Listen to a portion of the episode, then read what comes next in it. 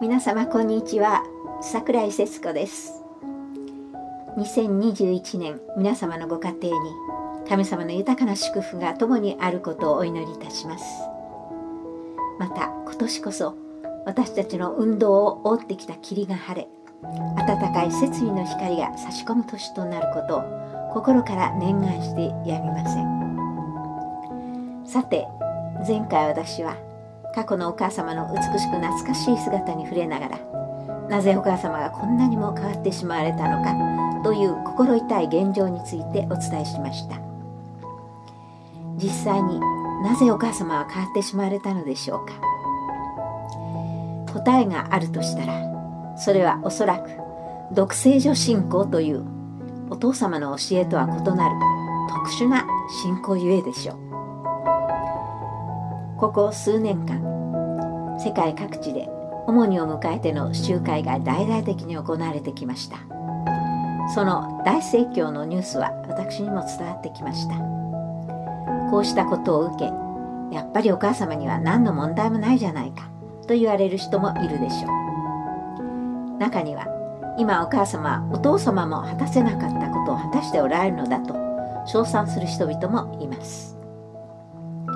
正直それは何よりもお父様が築かれた基盤の上でなされたことではなかったかという思いが先立ちますが同時に主にご自身が無理をして世界を巡回されたことを思う時そのご苦労を否定する気にはなれません。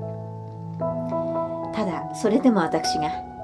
今教会で言われるそうした勝利の証を手放しで喜ぶことができずむしろ大きな危惧を覚えざるを得ないのは主にがそこで語られ宣布されている内容がお父様の教えや思想と異なっているからです。主にが苦労しておられるのだから支えなければという皆さんのお気持ちは伝わってきます。しかしそうした人情的人間的な思いを一旦置いてあえて申します。どんなに主にの教えが広がったとしてもまた人々が仮に独聖女信仰を受け入れたとしてもそれが原理的でない教えだとするならばまた神様の願いお父様の願いにそぐわないものだとするならばそれが神の摂理と何の関わりがあるでしょうか。逆にお父様の御言葉に相反する内容である以上今進められていることはお父様の教えや思想を別の教えや思想に塗り替えてしまっているも同然です。お父様の御言葉を学び原理を知った者としてどうしてそれを喜べるでしょうか。まっとうな原理講師のうち独聖女信仰を堂々と語れる人はいないでしょう。それは原理的ではないからです。中途半端に原理を用い御言葉を用いて正当化しようとしている人々がいますが皆さんは霊界のお父様の前でその講義を行うことができるでしょうか？私にはできません。お父様の前で今教会を教えている独聖女信仰がお父様から学んだ教えですなどとは到底言えないでしょう。独聖女という言葉はお父様も語ってこられました。しかしお父様が教えられた独聖女と今主にが語られる独聖女とは意味が違います。お父様が言われた独聖女とは復帰摂理においてはどこまでもメシア誠のアダムによって復帰され再創造される立場を言うのです。独聖女信仰にはいくつかの間違いがありますがそもそも主にの無限在誕生という前提そのものが大きな問題です。私はお父様に直接指導を受けてきたものとしてまた創創期からの原理講師としてそのことをはっきりお伝えしたいのです。今教会では原理講論のキリスト論を根拠に主にの無限在誕生を説明しようとしています。そこには現在のある父母が現在のない資料を生むことはできない。故に善の父母は天から降臨されなければならずそれがイエス・キリストであるとありその後人類を生み直すには誠の父と共に誠の母がいなければならないと記されています。これをもってだからお父様もお母様も両方とも天から無限罪で誕生されなければならないというのが彼らの主張です。中には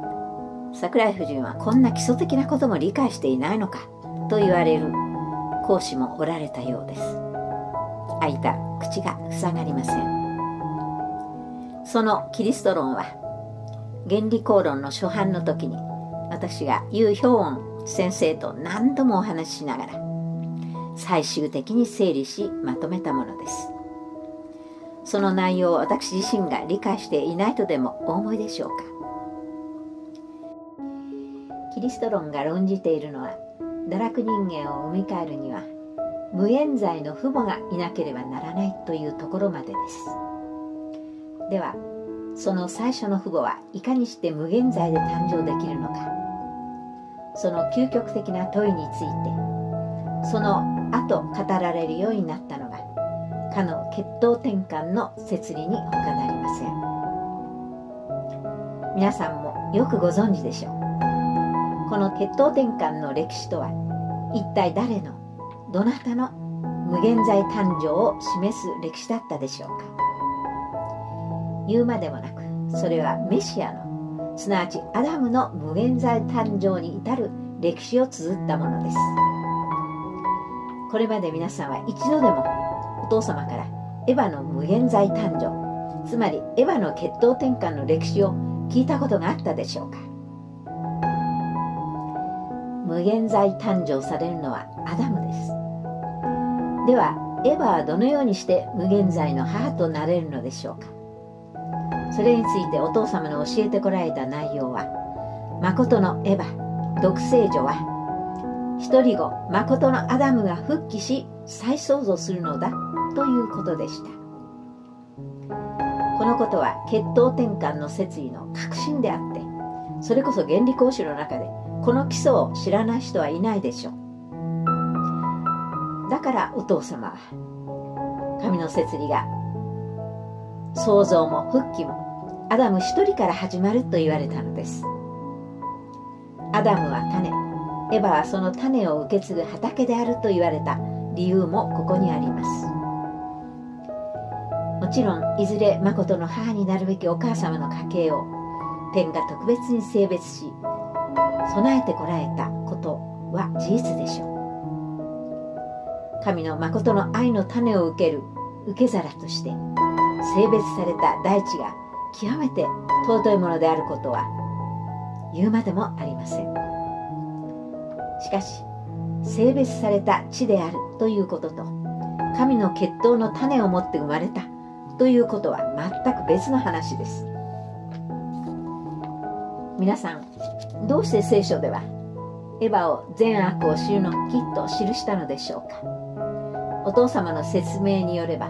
それは命の木であるアダムから誠の愛の種を受け継ぐかそれとも天使長の偽りの愛の種を受け継ぐかによって善の実を実らせることもできれば悪の実を実らせることもできるということを象徴していたからです。すなわちエヴァは愛と生命と血統を受け継ぐ畑の立場であって誠の愛の種血統の出発点はどこまでもアダムなのです。母様はなぜ誠の母として独聖女として立つことができたのでしょうか？それは誠のアダムお父様の総体として立ちお父様の持つ誠の愛の種誠の愛と生命と血統の種を受け継いでこれを決意させる立場に立たれたからです。お母様の出発点は神様でありお父様であってこれを否定しご自分がもう一つの起源であり出発点であるとしてしまった時点で原理の根幹が覆されてしまうのです。仮にお母様が最初から無限罪で誕生されたというのであればイエス様の相対もまた無限罪だったという話になるでしょう。また孫人様非人様のお母様も無限罪だったという話にならざるを得ません。そうなれば主にが6000年ぶりに現れた独聖女だという話とは矛盾してしまうのではないでしょうか。もはや理論そのものが破綻してしまっていることに気づいていただきたいのです。お母様はお父様の相対として初めて勝利的に立たれた女性だったからこそ6000年ぶりの独聖女になられたのではなかったでしょうか。お母様の出発点がお父様であることを否定してしまっては原理はその根幹から覆されてしまうのです。誠の父母という言葉も誠の家庭という言葉も神様からそしてお父様から始まるのです。古い原理講師の方々は皆韓国の教理担当者からお母様は無限罪で誕生したと最初に聞いた時それはおかしいと口々に言っておられたではありませんか組織がそう言うからといって皆さんは原理をねじ曲げてしまうのでしょうか主にがそう言われるからといって皆さんはお父様が血を吐く思いで探し立て生涯をかけて守り抜いてこられた原理の御言葉を簡単に覆してしまっていいのでしょうか。皆さんは本当にこの独聖女信仰が広がることがお父様の願いであり神様の摂理だと本気でお思いなのでしょうか。霊界のお父様の前に顔を上げ同じことを言えるのでしょうか。ヒョンジ様は言われます。誠という言葉は神様から来ると。この混乱の時代私たちはもう一度神様に立ち返り原理に立ち返らなければなりません。組織が言っているから教科が言っているからではなく今一度御言葉に立ち返り原理に立ち返り自らが進むべき方向性について真剣にまた真摯に祈ってみていただきたいのです。皆さんがさまざまな障害を超えしがらみを超えて原理に立ち返り真実に立ってくださることを強く願いながら今日はこの辺で終わろうと思いますありがとうございました。